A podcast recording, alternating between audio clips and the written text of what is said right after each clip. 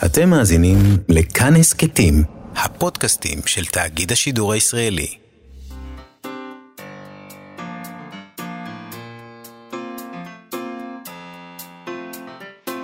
מה שכרוך עם יובל אביבי ומה יעשה לה. שלום, שבוע טוב, אנחנו מה שכרוך, מגזין הספרות שלכם בכאן תרבות, תוכנית ראשונה לשבוע זה, אחרי uh, סוף שבוע סוער מבחינת שנינו, מסיבות שונות. אפשר לשמוע אותנו ב-104.9 ו-105.3 FM, או באתר של כאן, או באפליקציה, ולא משנה איך אתם uh, איתנו, אנחנו שמחים שהצטרפתם אלינו. איתנו באולפן איתי סופרין ומיכאל אולשוונג שעושים את ההפקה והביצוע הטכני, וגם את, מאיה סלע, שכשאני אומר אנחנו, אני מתכוון אלייך ואליי. כן, אבל אתה, אם אתה כבר שמת את זה על השולחן, אז מה, אתה מתכוון להשאיר את המאזינים ככה? כן, ולהגיד ובטח. להם אה, כן, זה? לא צריכים ולא- לדעת הכל. אני אגיד שהייתי חולה בסוף הפערים. השבוע. אה, תיקחו את זה, ואני עדיין שומעים שאני קצת מצוינת, אז אני אתנצל על כך. אני נגיד. לא הייתי חולה, אבל הייתי בבית חולים. ונתנ- לא, אי אפשר פשוט להשאיר את זה ככה. תספר אוקיי. לנו מה קרה, לפחות. לא, לא, לא. בואי אוקיי. תספרי לנו על מה ש... הכל טוב, זה. הוא, הוא רוצה לעשות דרמה, דרמה, אבל. הכל טוב. אי אפשר, אי אפשר, לא. סיפור טוב. סיפור טוב, אבל הסוף טוב. אוקיי, אז ככה, בוא, בוא נעבור לתוכנית, כי זו תוכנית ספרות ולא תוכנית על חיינו הפרטיים, וחבל. כי חבל יש לנו מאוד. הרבה מה להגיד. יום אחד אני מאמין שאנחנו... אה, נגיע לזה. נתקדם ונעבור לשם. לתוכנית על חיינו הפרטיים, שזה באמת מה שאנחנו רוצים לעסוק בו. אנחנו, אנחנו. כן. אני אתה והתולעים. אז. ככה, אז אנחנו נדבר היום על אה, חדווה. אה, חדווה חדווה הרחבי, המשוררת, הציירת, הייתה במשך הרבה שנים אה, מין, אה, אולי אפשר להגיד שהיא הייתה מין סוד כזה של עולם השירה. בתוך עולם השירה חשבו שהיא משוררת נהדרת, אה, ואף יותר מכך, אבל היא, היא לא הייתה מוכרת כל כך לקהל הרחב, וגם באקדמיה מיעטו לעסוק בה. בשנים האחרונות, עם ספרי השירה שלה, ראנה ומיגו, היא נעשתה יותר מוכרת, אה, והנה מגיע עכשיו גם המחקר הראשון המקיף על יצירתה. אלים יושבים מאחורי גבי, שכתבה דוקטור תמי ישראלי, ויצא עכשיו בהוצאת הקיבוץ המאוחד. אה, אנחנו נדבר עם דוקטור תמי ישראלי על השירה המאוד ייחודית של הרחבי. היא מנסה להסביר בספר הזה מה כל כך ייחודי בשירה שלה, אה, ומונה כל מיני סוגים של הבדלים בשירה שלה. אה, מה, מהקווים המוכרים של שירה בכלל, היא מדברת על האימהות והאבות של חדווה הרחבי. יש שם ספר מאוד מאוד מעניין. אני מאוד אוהבת את המשוררת הזאת, את חדווה הרחבי, אז אני חייבת לומר שכ- שהספר הזה, קראתי אותו כמו שקוראים ספר מתח. אתה יודע, זה מאוד מאוד עניין אותי. זה ספר מאוד מעניין. אני גם מאוד נהניתי ממנו, ואני חושב, אנחנו נדבר איתה על זה. היא קוראת להבדלים האלה הסתים, כן. שזו מילה מעניינת לבחור בה. אני אשאל אותה, למה היא. בוחרת איך דווקא זה- איך במילה זה- הסתים? איך זה זז מה, ממה שאנחנו מכירים, נגיד? נכון. כי, כי, בר... זה בדיוק, נסות. כי, כי ברגע שאתה רוצה הסת, אז, אה, אז אתה תמיד צריך לזכור מאיפה סטית, וזה זה מאוד מעניין. אה, נדבר על עוד משהו מעניין, הספר אה, בשורות טובות, שאומנם נכתב לפני 30 שנה, אבל הוא עדיין רלוונטי ורענן. ניל גיימן וטרי פרצ'ט כתבו ביחד את מה שהפך להיות ספר פולחן, שעושה צחוק מכל העניין הזה של אה, האלים, אמונה, וגם מבני אדם, שמאמינים באלים האלה ועושים כל מיני דברים בגלל הדבר הזה. אה, לפני כמה חודשים, אני דרך אגב לא ידעתי את זה, כי אני כמובן מעל כל הדיבור הזה, אה, שודרה סדרת טלוויזיה. את ידעת את זה? כן, אבל לא ראיתי אותה. שודרה סדרת טלוויזיה שמבוססת על הסדרה. על על הספר. הספר, מהמם. וכנראה גם היא מאוד מוצלחת. אני לא ראיתי אותה, לא ידעתי את זה. היא כנראה מאוד מוצלחת, מה שאולי יכול להסביר את העובדה שעכשיו מתפרסמת אה, מהדורה חדשה של הספר הזה בהוצאת הכורסה. לא תרגום- סתם, זה תרגום, תרגום חדש. תרגום חדש. כן, נדבר עליו עם עורכת התרגום חמוטל לוין. נכון, אבל נתחיל במשהו ש... אה, ש... שאולי הוא רק נושק לספרות, אבל הוא בעצם אה, בעצמו מעין סיפור קצר ודרמטי שנחשף במודעת אבל יוצאת דופן בהארץ בשבוע שעבר. זו מודעת אבל שפורסמה על ידי אירנה בלר לוינהוף ובני משפחתה, שהם כותבים שהם מודיעים בצער ובהקלה על קבורתו באורוגוואי של אדוארדו בלר הורוביץ, שנולד ב-1927. ומת ב-1976. המשך המודעה מפרטת שאדוארדו בלר הורוביץ נעצר, עונה ונרצח על ידי הדיקטטורה הצבאית ששלטה באורוגוואי בין השנים 73 ל-85. 44 שנים נאבקנו תחילה בניסיון להציל אותו, ולאחר מכן על מנת לדעת מה עלה בגורלו, מה היה גורלו והיכן מקום הימצאו. ב-27 באוגוסט האחרון נמצאו שרידי גופתו בבסיס הצבאי בו עונה, יחד עם אסירים פוליטיים רבים אחרים. אדוארדו בלר נאבק נגד הפשיזם ובעד קיומה של חברה צודקת ודמוקרטית, ובשל כך נע ונרצח, ולאחר מכן הוא עלם. נכון, אה, בכתבה על, אה, מודע, על המודעה הזאת, בהארץ פרסמו את המודעה ומיד העלו גם כתבה על המודעה. אה, מפרטים ככה, הוא היה רופא שיניים יהודי, שהיה במשך שנים חבר בוועד המרכזי של המפלגה הקומוניסטית באורוגוואי. ב-1975, בגיל 47, הוא נחטף כחלק ממבצע של הצבא שנועד לחסל את ראשי הקומוניזם במדינה, אשר פעלו במחתרת בעת, שם, בעת המשטר הצבאי ששלט בה בשנות ה-70. עוד כותבים שם שבאוקטובר האחרון טסו כל בני המשפחה לאורוגוואי כדי לקיים טקס לזכרו ולקבור את עצמותיו במולדתו. לפי הכתבה הזאת, בריאיון לגלי צה"ל אמרה הבת, הבת שלו, אירנה, שנכנסנו אחד-אחד הילדים לראות אותו, נכנסתי לבד. אבא שלי שכב שם, השלד שלו, אבא שלי. סוף סוף יכולתי לגעת בו. נגעתי בגולגולת שלו, במצח שלו, בעצמות שלו. הייתה לי הרגשה שהוא ישנו. 44 שנים, הוא לא היה בשום מקום. אירנה בלר לוינוף היא גם משוררת שפרסמה בעברית שלושה ספרי שירה. לשון שבורה, סוף המשמרת ושפת אם בהוצאת פרדס. אה, אה, האחרון שבהם הוא מבחר משירתה אה, מהשנים 70 עד 2003, בתרגום מספרדית של טל ניצן. ויש את סוף המשמרת האחרון שיצא בפרדס, ומפה נק... אקרא משהו, ברשותך. כן, אנא. אוקיי, אז זה ככה. מה? למה אתה נראה מופתע? חס וחלילה, אני אה, מחכה בקוצר אוקיי. רוח. היה לך מבט ממש עמום. לא, לא. אוקיי, אז אה, כך כותבת המשוררת אירנה בלר לוינהוף בספרה סוף המשמרת. אני לא יהודייה בסביבה אנטישמית, לא קומוניסטית במחתרת, לא ערבייה בישראל, לא אישה נשואה לפטריארך, לא אחות רחמניה בבית החולים, תחת ניהול כושל, אני אפילו לא בתו של אבי הנעדר, המחפשת אותו ואת שרידיו. אני אימא לא מצליחה, סבתא כושלת, ישראלית, תפורה בחוטי הכיבוש. אישה מזדקנת, עצובה עד התחת, לפעמים מצליחה פה ושם לגמגם משפטי נחמה, להקשיב לכאב לא שלי, להזיע כשקר, ולרעוד מחום בקיץ שהוא חורף או חורף שהוא קיץ, במקום האחר. זה שיר נהדר.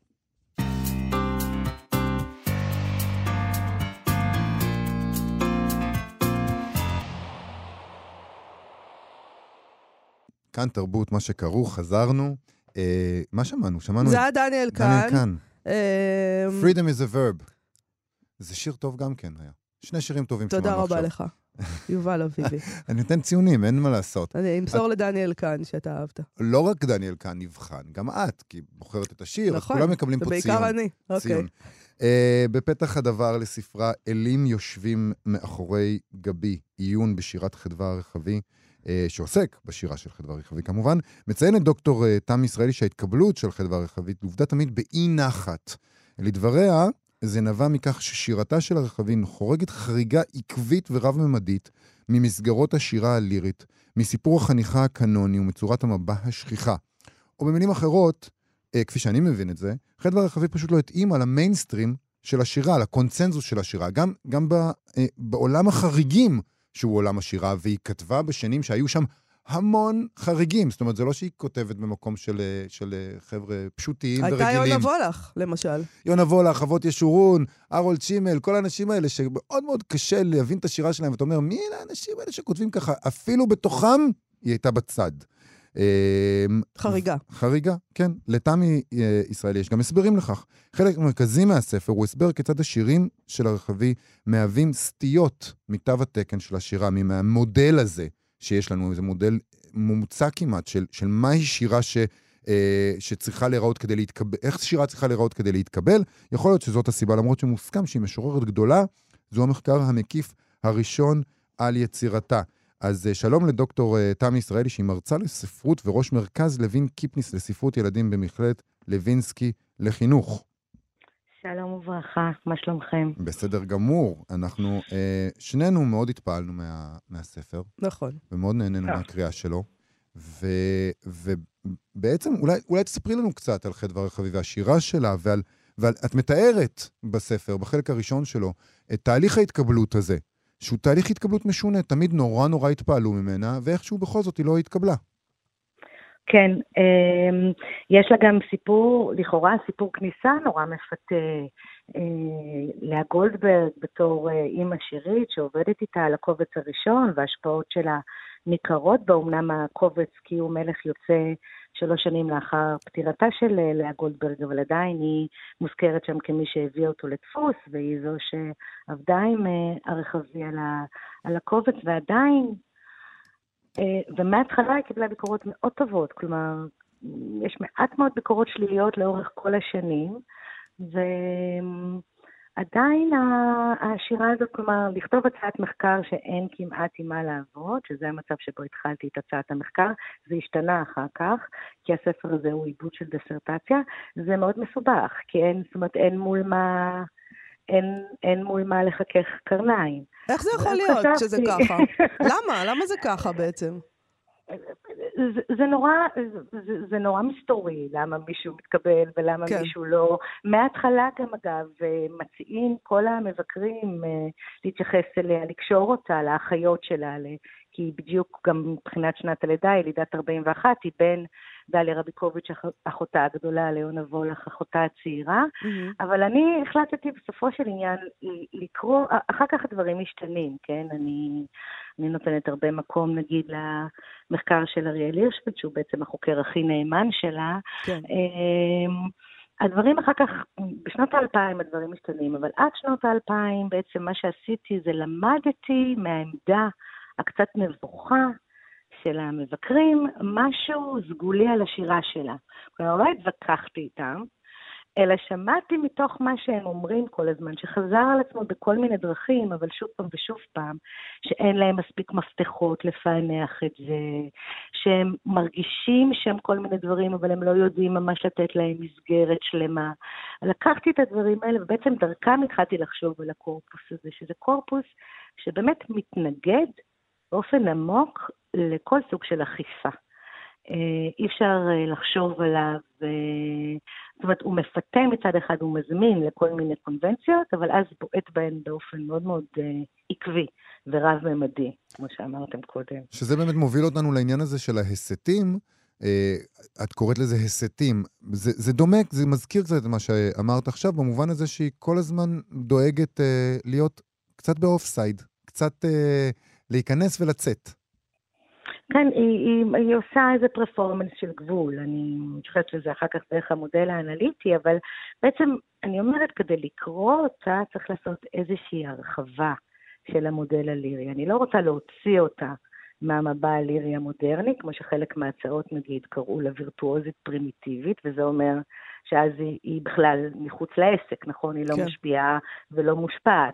לא, אני רוצה לקרוא אותה בתוך ההקשר של המבע השירי המודרני הלירי, בתוך המפה של השירה העברית, אבל להרחיב קצת את המקום. כלומר, לחשוב על זמן, על מרחב, על טווח פעולה. אמ, שהם קצת אחרים כדי שהיא תוכל להיקרא פנימה, באמת כמו האב שהיא מאמצת למאוחר את אה, אבות ישורון, וגם הוא, תהליך ההתקבלות שלו היה מאוד מעוכב ומסוכסך. והם מאוד דומים בחוסר היכולת אולי להבין אותם אה, בצורה פשוטה. אה, כן, כן, הם, יש להם מבעד, גם מבעד לחוב שהפואטיקה שלה חבה לו, והיא מכניסה אותו גם במיגו וגם בראנה, גם במוטו, וגם מחליבה אותו לתוך השירים אחורה. מעבר לכל זה, יש פה משהו, יש פה איזו סמכות שהיא סוף סוף יכולה לאמץ. כי זאת סמכות כל כך פרוצה, כן, האבא שהוא אבות, אבל הוא בעצם אימא. זאת הלשון הזאת שמערבבת שפת אב ושפת אם, השיערים האלה של קולות המתים בתוך הטקסט הנוכחי, כל הדבר הזה, זה בעצם פתאום מין רגע כזה, כן, זה שהחוקים של העברית בכלל לא חלים עליו. כל הדבר הזה פתאום מאפשר לה להכניס איזו סמכות שאליה היא, היא נקשרת, והיא עושה איתה פעולות בתוך השירים. יש את העניין הביוגרפי, אה, שהיא היא, היא לא התראיינה הרבה, אה, והיא לא מנדבת הרבה פרטים ביוגרפיים. אה, אבל, אבל נראה שלמרות כל הדבר הזה, יש לו ביוגרפי, אה, בקריאה שלך יש, יש לו ביוגרפי חשיבות גדולה. אני נשארתי נאמנה לה, שזאת אה, החלטה שחלק מה... חלק מאנשי ספרות יכולים להתנגד לה ולהגיד, אתה לא צריך להיות, אתה לא עובד סוציאלי של המשורר שאתה עוסק בו, כן? כן. אתה... אבל אני כן נשארתי נאמנה לה אה, בעניין הזה של אני מתעסקת במה שהיא מביאה. כי אני הרגשתי שהחשיפה של השירים היא כל כך גבוהה והיא בתדר כל כך משמעותי ועמוק, שהסיפור החיצוני שהיא לא מנדבת, או מנדבת ב... במשורה. כל מה שהיא, כן, כל מה, שהיא, כל מה שהיא מתייחסת אליו, אני מתייחסת אליו. כן. זאת אומרת, אני לא משאירה מחוץ לעסק. אבל כל מה שהיא לא מתייחסת אליו במפורש, ויש כמה דברים כאלו, כמה לקונות כאלה מאוד גדולות ומשמעותיות, שבוודאי היו מפרנסות הרבה מוספי חג ו... נכון. ועיתונים וזה, אני לא, אני לא הולכת לשם. אני לא הולכת לשם לא בגלל... אה, רק בגלל הכבוד לזולת, בוודאי יש לי, אבל בעיקר בגלל שאני חושבת שהשירים מספקים הרבה מאוד אה, מפתחות מטעם עצמם. הם כל כך חשופים, שאני לא רואה מה צריך, זאת אומרת, זה כבר, את יודעת, יכול להיות פורנוגרפי. כן. זה... כן. את הולכת עם, איתה לתוך הקליניקה, למשל, את מדברת על, החשיפ, על החשיפה הזאת, ממש לתוך המעשה הקליני, לתוך הפסיכואנליזה. אה, זה אחד מההסתים האלה שאת מדברת עליהם. אה, אה, במובן הזה את מתכוונת לזה שזה מאוד חשוף? כן, במובן הזה זה לא כמעט שערורייתי, מי פותח את הדלת לחלל הקליניקה שלו, כן? זה, זה, זאת אומרת, אנחנו מכירים כל מיני שירי טיפול, אבל ככה שהדלת ממש נפתחת, לקובץ קוראים אני רוצה רק להגיד לך. מה זה אומר עלינו הקוראים, אם את רוצה להגיד רק למטפלת אחת מסוימת שמופיעה בספר. אז, אז איפה אנחנו? אז אנחנו מין נכון, מלכתחילה אנחנו בעמדה לגמרי מציצנית, כן. כן. מציצים פנימה, קוראים אוזן לקודש הקודשים של הפרטיות, נכון, המודרנית, אה, ועשו על זה סדרה לא מזמן, לא? להעיר את הדופן, זה הדבר הכי, נכון, הכי סגור וחתום. ברגע כן. שזה נפרץ, אז... אה, גם במובן הזה היא כאילו כביכול על הגבול, נכון? היא, היא בפתח הקליניקה, פותחת אותה וסוגרת אותה ומשאירה חרך. זה לא לגמרי... מובן וברור, זה תמיד באמת, כמו שאת אומרת, על הגבול.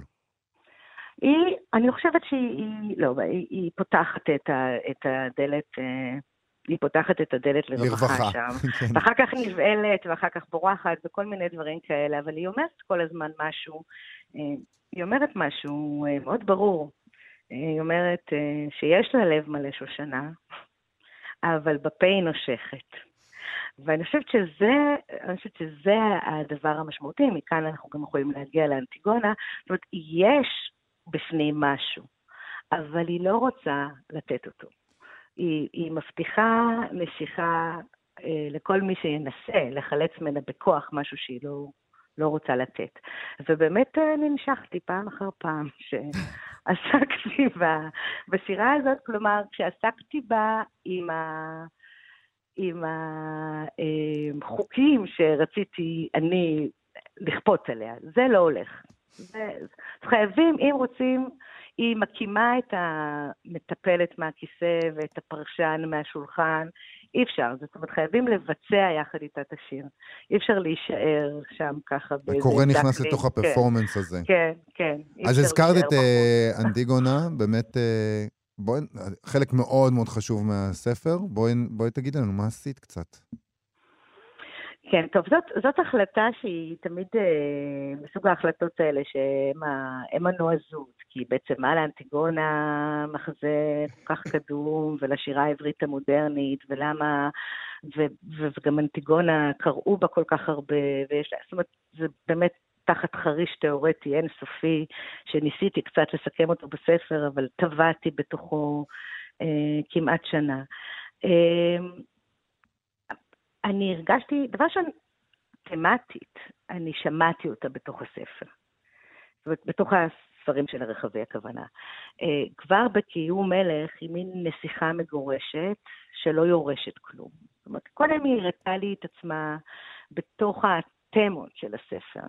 אחר כך פתאום חשבתי האנליטית, אם חושבים על כל ההסתים האלה, בסופו של עניין התמקדתי סביב השושלת, באמת, והסכסוך של השושלת, ומגלשת הזהויות, בלשונה של באטלר, ואחר כך בקליניקה, ואחר כך בקינה, במסורות של הקינה, בעצם אנטיגונה והמחשבה על אנטיגונה, שהיא לא מחשבה אחת של האנטיגונות, היא מאוד פורה לחשוב עליהן דרך כל אחד מההסתים האלה. וזה בסוף, אה, הרגשתי שזה משהו שיכול לעזור אה, כדי לייצר, ואפילו באופן מלאכותי, איזו עדשה כזאת שמאפשרת נקודת עצירה. כי בעצם, בעצם שתיהן, אה, שתיהן, אה, המודל הזה מאפשר אה, לקרוא את הרחבי, באמת בהקשר של המחזה שמדבר על הצורך הזה להשתייך לה, להגמוניה, ומצד שני להיות קצת מחוץ לא, להגמוניה. לא, לא לציית. לא לציית, למרוד. אבל... למרוד. למרוד, אבל כדי להיכנס. למרוד כדי להיכנס. לא, אבל זה, זה מודל, זה, זאת השאלה, לא השאלה, נכון? האם להסתופף בשולי הקורפוס או לדחות את ה, בכלל את השושלת. אה, יש כאן, הפרדוקס עם אנטיגון הזה שהיא בעצם לא יכולה להיכנס לספירה שהיא מייצגת. כן. כן? זה, ה, זה, זה הסיפור. אבל אני מדברת על מודל משיג גבול, חוטא, אה, אה, מסוכסך, משובש, כל הדברים האלה, וחזק מאוד. כל הדברים האלה מאוד התאימו לי למחשבה על השירה על הרכבי. של הרכבי. למה בכלל עשית, אה, החלטת לחקור את שירתה של חדווה הרכבי? איפה את למה חדווה הרחבי, מבחינתך? בואי נדבר עלייך קצת, תמי ישראלי. אה, אני חושבת שכותבים על משהו, מדברים על עצמך, לא? נכון. אמ, למה? אמ, גם בגלל כל מה שאמרנו קודם, זאת אומרת, גוף שירה קורפוס, שירה אה, כל כך עשיר, שמ-2009, מהרגע של הכינוס, אה, ציפור שבפנים עומדת בחוץ, ואחר כך אה, בטח עם רנה, שהוא ממש רגע ההולדת שלה לתוך השירה העברית 40 שנה באיחור, משוררת כזאת נפלאה, באמת כל כך מעט נעשה או נכתב עליה. אז משהו זה מפתה, נכון? Mm-hmm. יש פה, אפשר להיכנס, יש מקום עוד. אבל זה גם נורא מפחיד, כי אתם יודעים, הרבה פעמים מה שנורא אוהבים, ונורא אהבתי את השירה הזאת קודם, אז מה יקרה עכשיו, שאני אשב איתה כל כך הרבה שעות ויחשוב עליה פתאום? כן, זה כמו להכיר כזה. פתאום, משורר או סופר כן. שאתה אוהב לקרוא, זה כן, מסוכן מה, בהחלט. בדיוק, מאוד מסוכן. מה, מה יישאר בסוף? מי יישאר? מה יישאר? כן, נשאר. איכשהו נשאר. היה איזה רגע אני לא, לא, לא אשקר. בסוף הכתיבה היה איזה רגע שאמרתי, טוב, מזה אני לא רוצה לשמוע עכשיו. אבל זה ישתקם, זה ישתקם עכשיו עם, ה, עם היציאה של המבחר היפה בזוטה, של עד שהוא ישמע כן. אותך שערכה אלית ישירות, ויכולתי לקרוא אותו פתאום במין איזה נחת כזאת של מי שלא צריכה להחזיק עיפרון ולסמן בדיוק למה הבחירות נעשו ככה, ומה קדם למה, ומה היא שינתה שוב פעם, כי לא הזכרתי את זה, היא גם משכתבת בלי סוף, כלומר אין קורפוס יציב. האותיות כל אוקיי. הזמן ממשיכות, כן, זאת אומרת, זה, זה גם עניין. אז פתאום, בלי להתחיל לחפש שינויים, ולמה זה, וככה, זה היה כיף. היא קראה, היא קראה את הטקסט שלך? היא קראה את המחקר שלך? Uh, היא קיבלה אותו ביום חמישי, uh, בערב שהיה, שהיה ערב בבית ביאליק לשני הספרים. כן. אז היא קיבלה אותו ביום חמישי, אני לא מאמינה שהיא כבר קראה, אבל היא הייתה מאוד מאוד uh, חמה ומתוקה. אישה מקסימה. בהקשר של החיבור האישי שלך, רצינו לסיים עם קריאת שיר? כן, אני אשמח. הנה, אני קוראת מתוך המבחר, זה דווקא שיר שאני לא קוראת קריאה קרובה בספר. ועוד משהו. או ליפול לרגליך הקטנות ולבכות, או לקחת לחם ומלח ומים, או אפילו שעון אל המדבר, וללכת במדבר, ולטעות במדבר, מאחורי המדבר, או לא חשוב לאן, העיקר על מכאן. וזה שעכשיו זה אחרת. קהות החושים מתקרבת, אבן קטנה נהפכת למגדל. קיר מתפורר נהפך לערימה של תכלת. טיפת דם על הרצפה נהפכת לשטיח מיסטי. מציאות, אחר מציאות, מתהלכת שיכורה. כבר שבוע, עם הסנדלים האלה, והדם והמגן דוד. בסך הכל, אני כלבה בלה, מתגוררת בין הרגע שאלוהים ברא לה, חגה בדממה. אחרי שום דבר, מלבד לשוחח, לשוחח, לשוחח, לשוחח, כזו שאין לה אפילו מלונה משלה. והמוות הקטן, עם האיפור הלבן, זה שלא גרם ממני עין, מרים את ראשו לשמיים וצועק לכל העולם, חדווה, חדווה שלי, כמה בזבזתי את החיים שלי על האגדה המטופשת שלך. נפלא. מי שרוצה קצת מפתחות, כן. כדי, uh, כדי uh, להבין יותר, כי אפשר להבין למה זה קצת מפחיד. זו שירה, ש... זו שירה שקשה באמת אולי uh, להבין את כל מה שיש בתוכה, אז מי שרוצה כמה מפתחות, בבקשה, יש לנו אלים ספר. יושבים מאחורי גבי, עיון בשירת חדווה רחבי. דוקטור תמי ישראלי, תודה רבה לך על השיחה תודה הזאת. רבה. תודה רבה לכם. להתראות.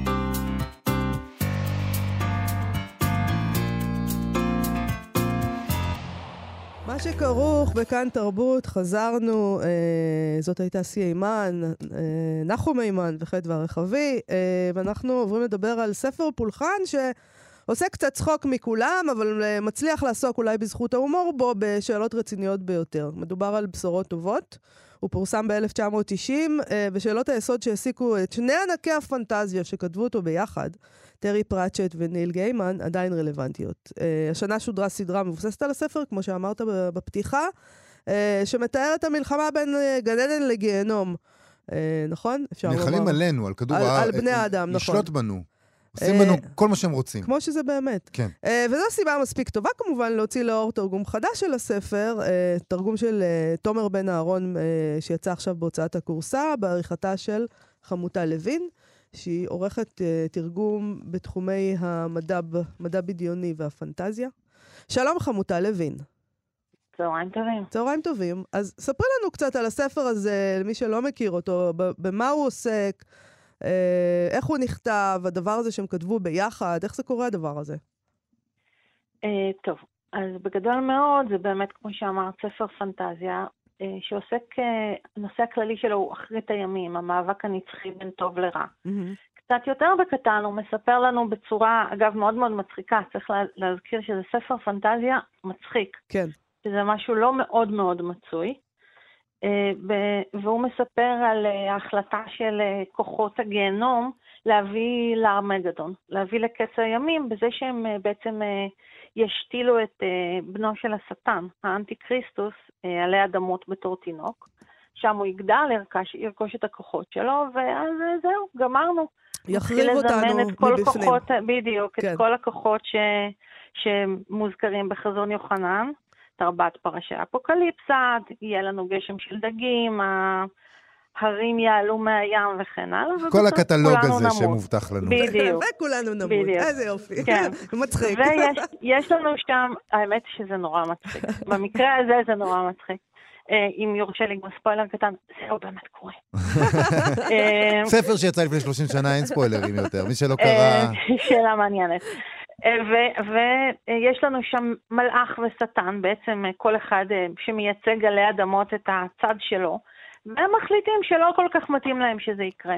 בסך הכל הם חיים פה כבר אלפי שנים, הם אה, התיידדו עם העולם הזה, הם לא רוצים שזה יקרה, והניסיונות שלהם לסכל את התוכנית הנשגבת הגדולה הזאת, הם בעצם אה, עיקר הספר. בדרך יש לנו גם מכשפה מלפני 300 שנה, חבורת ילדים שמטילה את אימתה על כפר אה, אנגלי מנומנם, צבא של ציידי מכשפות שיש בו שני חברים. יש לנו, כמו שאמרתי, את ארבעת פרשי האפוקליפסה וגם את הממשיכים הלא מאוד מבריקים שלהם. יש לנו אפילו ביקור אורח של אלוויס, אבל אה. מאוד מאוד קטן. כן, רגע, אבל. אבל uh, העניין הזה שהם כתבו ביחד, uh, שני הענקים האלה, ניל מהמם. גיימן וטרי פרצ'ט, את יודעת איך זה יתבצע הדבר הזה ביניהם? טכנית זה יתבצע, אה, כמו שהם מתארים, זה יתבצע על ידי אה, אה, השארת הודעות במזכירות אלקטרוניות. מעולה. ועל ידי... כי, כי זה על מזמן, זה אפילו זה מזה אימייל 30 לא היה שנה. מובן מאליו אז. אז זהו, הם כותבים אה, בהקדמה שהם כתבו לחגיגות ה-20 שנה או 15 שנה לספר, הם כותבים שהם אה, ניסו באיזשהו שלב לעשות תקשורת מחשב למחשב, אבל לא, לא עבד כל כך העניין הזה, הם שלחו זה לזה בדואר דיסקטים. אוי. אה, ואבוי. כן. הד- הדבר- הדברים המשונים שאנשים עשו פעם. בדיוק, הזוועות של העבר. ממש ככה. אז למה בעצם היה צריך לתרגם אותו מחדש? בואו נשאל כך. תראי, קודם כל טכנית. אה, זכויות על אה, ספרים הם דבר שלא נשאר לנצח. כן. ובמקרה הזה הזכויות עברו מהוצאה אחת לשנייה, אה, והתרגום לא עבר איתה.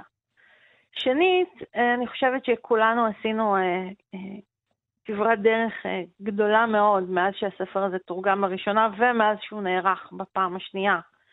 אה, כולנו התקדמנו קצת מבחינת התפיסה התרגומית שלנו. והשפה מקום. אולי גם התקדמה, השתנתה. השפה השתנתה, פה פחות, קצת פחות במקרה הזה, היא אף פעם לא הייתה ארכאית במיוחד, הם תמיד אה, כתבו בצורה מאוד עניינית וזה נשאר. כן. אבל היכולת שלנו גם לפענח את, ה, אה, את הבדיחות הקטנות שהם הטמינו בספר, מאוד מאוד התקדמה עם השנים. אה, תודה לגוגל. תודה, כן, עשית גוגל, גילית בעצם מימדים חדשים בספר? גיליתי מימדים חדשים לאין ספור בספר. אבל בעצם הספר מדהים. הזה שולח את הקורא אה, בין זמננו, באמת לאיזה מין משימת תחקיר כזאת. הוא משאיר המון פירורים, ולא תמיד הם מסבירים מה הם רצו ומה הם התכוונו, ואתה צריך להתחיל... לרוב. הם, יש להם המון הערות שוליים מצחיקות כאלה, אבל, אבל, אה, אבל הם לא מסבירים לך את כל הדברים שהם עושים, והם באמת ידעו המון דברים שהם שילבו בספר, ועכשיו התפקיד שלנו מה? להתחיל אה, לפשפש? להיות בלשים קצת. להיות כן? בלשים? תראה, לא חייבים. קודם כל לא חייבים. מה שיפה בספר הזה זה שגם אם אתה קורא אותו רק על פני השטח, הוא נורא מצחיק. הוא לא איבד את הרלוונטיות. אה, טוב, אולי אני לא הבן אדם אה, להגיד את זה, אני קצת מעריצה משנים, אבל הוא לא איבד את הרלוונטיות את שלו. ועוד לא כמה מיליונים. בדיוק, לא, לא המצאתי פה שום דבר, אני מודה. Uh, הוא לא איבד את הרלוונטיות שלו, לא צריך כל דבר לעשות, uh, לצאת ולעשות עליו מחקר, אבל נורא נחמד לדעת את הדברים האלה. למשל, uh, לדעת שיש בספר קטע אחד שמתראיין מתראיין דובר חברת החשמל, אחרי שפתאום כור אטומי נמצא ריק. פשוט התרוקן בן לילה. ודובר חברת החשמל שמנסה להסביר את זה, מתראיין ב-BBC, הם עושים לו את החיים מאוד מאוד קשים. באיזשהו שלב הוא גם מתחיל לשקול איך הוא אה, בעצם אה, עוזב הכל ברגע זה ויוצא לפנסיה מוקדמת. אה, אני לא ידעתי אז, היום אני יודעת. טרי פרצ'ט היה פעם דובר של חברת חשמל שהייתה אחראית על כורים גרעיניים. או, וואו. אה, ואחר כך הוא, מאוחר יותר הוא פרש כדי להקדיש את עצמו לכתיבה, אבל בעצם כשיש לנו את הדובר הזה, אז יש לנו באמת אה, אה, רגע, מומחה ואת- שמספר לנו איך זה הולך. את גילית הזה. את זה ב- בזמן שעבדת על הספר עכשיו? בזמן שעבדתי על הספר, כן. מדהים. איזה- זה לא, זה לא מאוד אה, אזוטרי, כן? כל מי שעושה גוגל על טרי פרצ'ט יכול למצוא את זה. כן, אבל אבל, זה- אבל זה פרט מ- מגניב. באמת, בשנות פרט ה-90, מגניב. אם לא- לא, לא היית, לא זה. יכולנו לדעת את זה. כן. אבל את אומרת שזה לא, שהספר לא התיישן, והנושא הזה של המלחמה בין הטוב, הטוב לרוע, נדמה כמו משהו שגם בשנות ה-90 של המאה הקודמת, מה כבר היה לחדש בו? זאת אומרת, זה נושא שכאילו כולם כתבו עליו, והתמה הזאת של, אה, של, של הכוחות העליונים, הרעים והטובים שנאבקים. אבל זה נושא שמעסיק את האדם אה, משחר ההיסטוריה, והוא ימשיך להעסיק אותו. להפך, אני רוצה. להגיד שאולי ענייני מוסר וענייני אמונה נעשו עוד יותר רלוונטיים בימינו מאז, ואולי גם יותר מסוכן לקרוא ספר כזה היום. מסוכן. כן, את יודעת, אנשים לא אוהבים שנוגעים להם באמונה. אה. חמודה? אני לא... תראי, בריאיון שגיימן עשה ממש לא מזמן, הוא מספר על זה ש, שבעצם אה, הם כתבו את הספר והם הוציאו אותו קצת אחרי שפסוקי שטן יצא. והם קצת חששו שאולי הם יצטרכו להצטרף לסלמן רושדי אה, ולחפש מסתור. במסתור, כן. בדיוק, כי אה, הם באמת אה, עוסקים שם אה, מאוד מאוד בעיקרי הדת הנוצרית, ולא ב, לא בצורה מאוד מכבדת, נאמר את זה ככה. אה, לא, לא ידוע לי שזה קרה. בסופו של דבר, כל אחד שיסיק את המסקנות שלו למה, למה זה לא קרה. שיכתבו קצת יותר אה. משתלח פעם הבאה, אולי זה יעבוד להם. אה, זהו, הם לא כתבו משתלח, הם כתבו מצחיק. מה שנחמד בכתיבה שלהם בעיניי ובהומור שלהם, וזאת גם אחת הסיבות שהספר לא, לא כל כך התיישן, זה שהיא מלכתחילה לא הייתה כתיבה פוגענית. הם לא לקחו אוכלוסיות אה, חלשות וניסו לעשות עליהן סיבוב הצחקות. לא היה פה רשע. והיות שלא היה רשע, אז כנראה שגם זה לא עורר, עורר אה, כעס, זה לא עורר שנאה. זה גם, שאני יודעת. זה גם, סליחה. זה מעניין שאת אומרת את זה לגבי ההומור, כיוון שהומור זה משהו שמתיישן מאוד, ולא רק שהוא מתיישן ונעשה לו מצחיק, יש המון דברים שהיום ממש אסור לצחוק עליהם, שבשנות ה-90 זה היה עדיין בסדר. היום יש כמה דברים שאם אתה תצחק עליהם, הספר שלך פשוט אה, יגרסו אותו. לא, לא, לא, אל תגזים. כן? את חושבת? אה, תלוי. אני שוב. לא רוצה פה להגיד אה, אה, דברים גזעניים, אז אני פשוט, אני יושבת פה ואומרת לעצמי, מאיה, אל תדברי עכשיו. אל תדברי. אני, אני אגיד שאפשר היה לחשוב על כל מיני בדיחות שהם אה, שני גברים לבנים יכללו בספרים שלהם אה, בשנות ה-90, שהיום כבר לא יהיה מקובל, ואין כל כך כאלה. אין, אין כל כך כאלה. אה, תראה, אני בטוחה שיש דברים שהם היו, אם אילו הספר היה נכתב היום, הם היו כותבים אותם אחרת. כן. אין לי ספק שהם היו אה, קצת עובדים יותר על שאלת הייצוג של קבוצות שונות, כן. לטוב או לרע. אה, אני חושבת שאולי הם היו משמיטים פה משהו ושם משהו, אבל באופן כללי באמת אה, זה ספר שהוא נורא אוהב אדם. הוא, הוא כולו, אה, סליחה, אני הוא כולו, הוא כולו שיר הלל בסופו של דבר לאנושיות. אנשים הם טיפשים, ואנשים הם חלשים, ואנשים עושים דברים רעים, אבל מה שהם אומרים לנו שם שוב ושוב, אנשים הרבה יותר טובים מהאלטרנטיבה.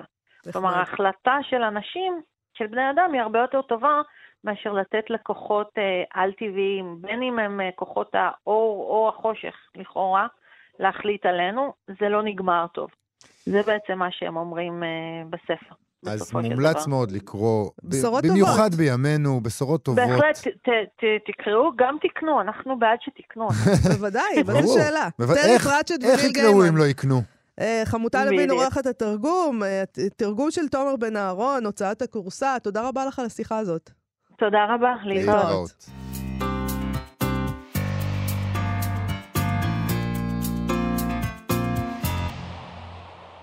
תרבות, מה שכרוך עם יובל אביבי ומה יעשה לה. חזרנו. אה, פינת הסטטוס היומי שלנו, סטטוס של יוהנה גונן אה, מעיתון הארץ, אה, שהיא כתבה בו ככה. בספר חורף של אלי סמית, שעדיין לא תורגם לעברית, יש אחות משוגעת בשם אייריס, שהייתה אחת מהפעילות במחנה הנשים בגרינאם, קומון, והאחיין שלה מנסה לחדש את הקשר בינה ובין אמו. דאגת, דאגת לאנגליה גם אז, אומרת אימא שלו. דאגת. מלחמה גרעינית. וזה קרה? לא, זה לא קרה. כי מה שקרה בגרינאם שינה את העולם, אומרת אייריס. אחותי תמיד נהגה לרומם את עצמה ולהקטין את המדינה שלנו, אומרת אימא שלו. תמיד הייתה לה נטייה לרצ... לרצות להאשים מישהו אחר בבעיות החיים שלה עצמה. אבל גרינאם שינה את העולם. היבריס שלא ייאמן.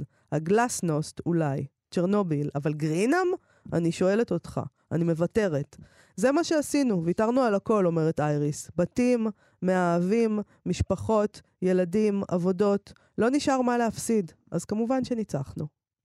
זה אה, ציטוט אה, בתרגומה של אה, יוהנה גונן לקטע מהספר, ומצורף שם, זה מין, זה שיתוף בעצם, היא משתפת פוסט כן. של קרן רוזה לוקסמבורג, שבו בפוסט הזה, בסטטוס של, של, של קרן רוזה לוקסמבורג, לדברי גונן, הסיפור האופטימי של גרינם ושל כל האחיות המשוגעות, שלא היה להן מה להפסיד, אז כמובן שהם ניצחו. בפוסט הזה של קרן רוזה לוקסמבורג מסופר כיצד בדצמבר 1982, 30 אלף נשים יצרו שרשרת אנושי, אנושית סביב בסיס חיל האוויר בבריטניה כפעולת מחאה נגד נשק גרעיני.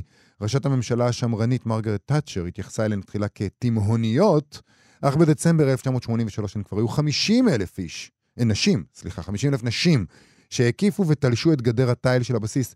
במשך 19 שנים הם הפעילו מחנה מחאה שנקרא מחנה השלום של הנשים בגרינהאם קומון, שהיה גורם משמעותי בהחלטה לסלק את טילי השיוט, והשפיע לא פחות מכך על חיי הפעילות. אני ממש זוכרת את, בשנות ה-80, אה, דיווחים כאלה בטלוויזיה, אה, החדשות, עם חיים יבין, על, אה, על, הדבר, על הדבר הזה, כן? על ההפגנות האלה. כן, ההתארגנות הזאת אה, אה, התחילה בעקבות ההסכמה של בריטניה לאחסן 96 טילי שיוט אמריקאים בבסיס גרינם קומון בדרום אנגליה.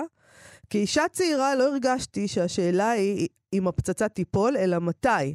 מצוטטת פרנד דאט, אה, ממייסדות מחנה השלום. הייתי חייבת לעשות כל מה שיכולתי כדי למנוע זאת. ב-1991 הוצאו הטילים האמריקאים האחרונים מגרינם קומון, אבל המחנה המשיך. אה, במחאה על תוכנית הגרעין הבריטית, ופורק סופית רק בשנת 2000, 19 שנים אחרי הקמתו. תחשוב, 19 שנים של מחאה. שם, זה מדהים. מדהים. Uh, כיום ניצבת במקום אנדרטה של שבע אבנים, שבמרכזן פסל ברזל בדמות להבות מדורה. מצוטטת שם עוד פעילה שאומרת, גרינם יצר עולם אלטרנטיבי של נשים בלתי ניתנות לעצירה. זה שינה חיים. אני נזכרתי שעניין הגרעין מעסיק את אלי סמית גם בספר סתיו. נזכרתי בזה פשוט כי קראנו אותו לאחרונה. נכון. זה תורגם לאחרונה ודיברנו איתו, אה, אה, דיברנו על הספר הזה כאן עם דבי אילון. אה, אני, אני לא זוכר ספרים בדרך כלל, אבל זכרתי גם כן שהיה שם גרעין. הילדה שהיא הגיבורה של הספר סתיו מתוארת בחלק אחד כילדת אחרי גרעין, בצילום שלה עם עלים, וזה כי העלים המשתלשלים ממנה נראו כמו אור שהפך לסחבות, נאחזו בצד אחד כאילו באמת אור אינו אלא עלים. היא מזכירה שם גם את העבודת האומנית של, אה, אה, עבודת אומנות של האומנית אה, פאולין בוטי, שבה כל הצבע, זה ציטוט, כל הצבע האדום ומריחות הצבע השחורות בתוך האדום נראות כמו נשורת גרעינית, ובציור הזה, בעבודה הזאת, בעבודת האומנות הזאת, יש תמונה של קריסטין קילר, שעמדה במרכז שערורייה פוליטית, שאותה מתארת סמית ככה, קילר שכבה עם שני נש... גברים, האחד היה שר המלחמה בממשלה בלונדון, האחר היה דיפלומט רוסי. וזו הייתה פרשה שעניינה שקרים בוטים שנאמרו בפרלמנט, ואחר כך פרשה שעניינה למי יש יותר כוח ומי מחזיק מידע על נשק גרעיני. נראה שעניין הגרעין מאוד מאוד מעסיק אותה. נכון. הפרשה הזאת, שאומר הפרשה, נקראת פרשת, אה, נקראה פרשת פרופיומו, ש... אה, שהייתה כמובן קרויה על שם שר המלחמה ההוא. ג'ון פרופיומו, שנאלץ בסופו של דבר להתפטר. היה מעורב שם גם אה, אוסטאופט בשם סטיבן וורד. זה תמיד היה מאוד מסעיר את הדמיון. נערת זוהר אחרת שם, חוץ מקריסטין קילר. סליחה שאני אומרת נערת זוהר, אבל ככה קראו לזה פעם. קראו לה מנדי רייס דייוויס, היא עברה אחרי הפרשה להתגורר בישראל, היה כאן איזה זווית ישראלית, אז היא הייתה קצת נערת זוהר ישראלית, והתחתנה פה עם אה, מישהו מחיי הלילה. אה, זאת הייתה פרשה שבאמת הסעירה את הדמיון של הדור שלי, הרבה אחרי שהיא נגמרה. אה, היו בה מרכיבים שיש בסיפור טוב. אה, נשים יפות, גברים במשרות רמות עם כוח, ריגול רוסי, אצולה בריטית. אוסטאופט. מאז אני מחכה שיהיה אוסטאופט בכל סיפור, באמת, זה היה מין, האוסטאופט היה פה עניין. התפטרויות, התאבדויות, ספרות. וגרעין. גרעין, גרעין, ברור. איך גרעין. אפשר? איך אפשר בלי גרעין? גרעין? אנחנו נסיים עם הגרעין. ובכלל עם התוכנית נכון, להיום. נכון. אנחנו נמשיך עם כל הדברים שלא הספקנו גם מחר. נגיד תודה לאיתי סופרין ולמיכאל אולשוונג שעשו איתנו את התוכנית. נגיד גם שאחרינו המעבדה עם גיל מרקוביץ'. אנחנו נהיה פה שוב מחר. להתראות.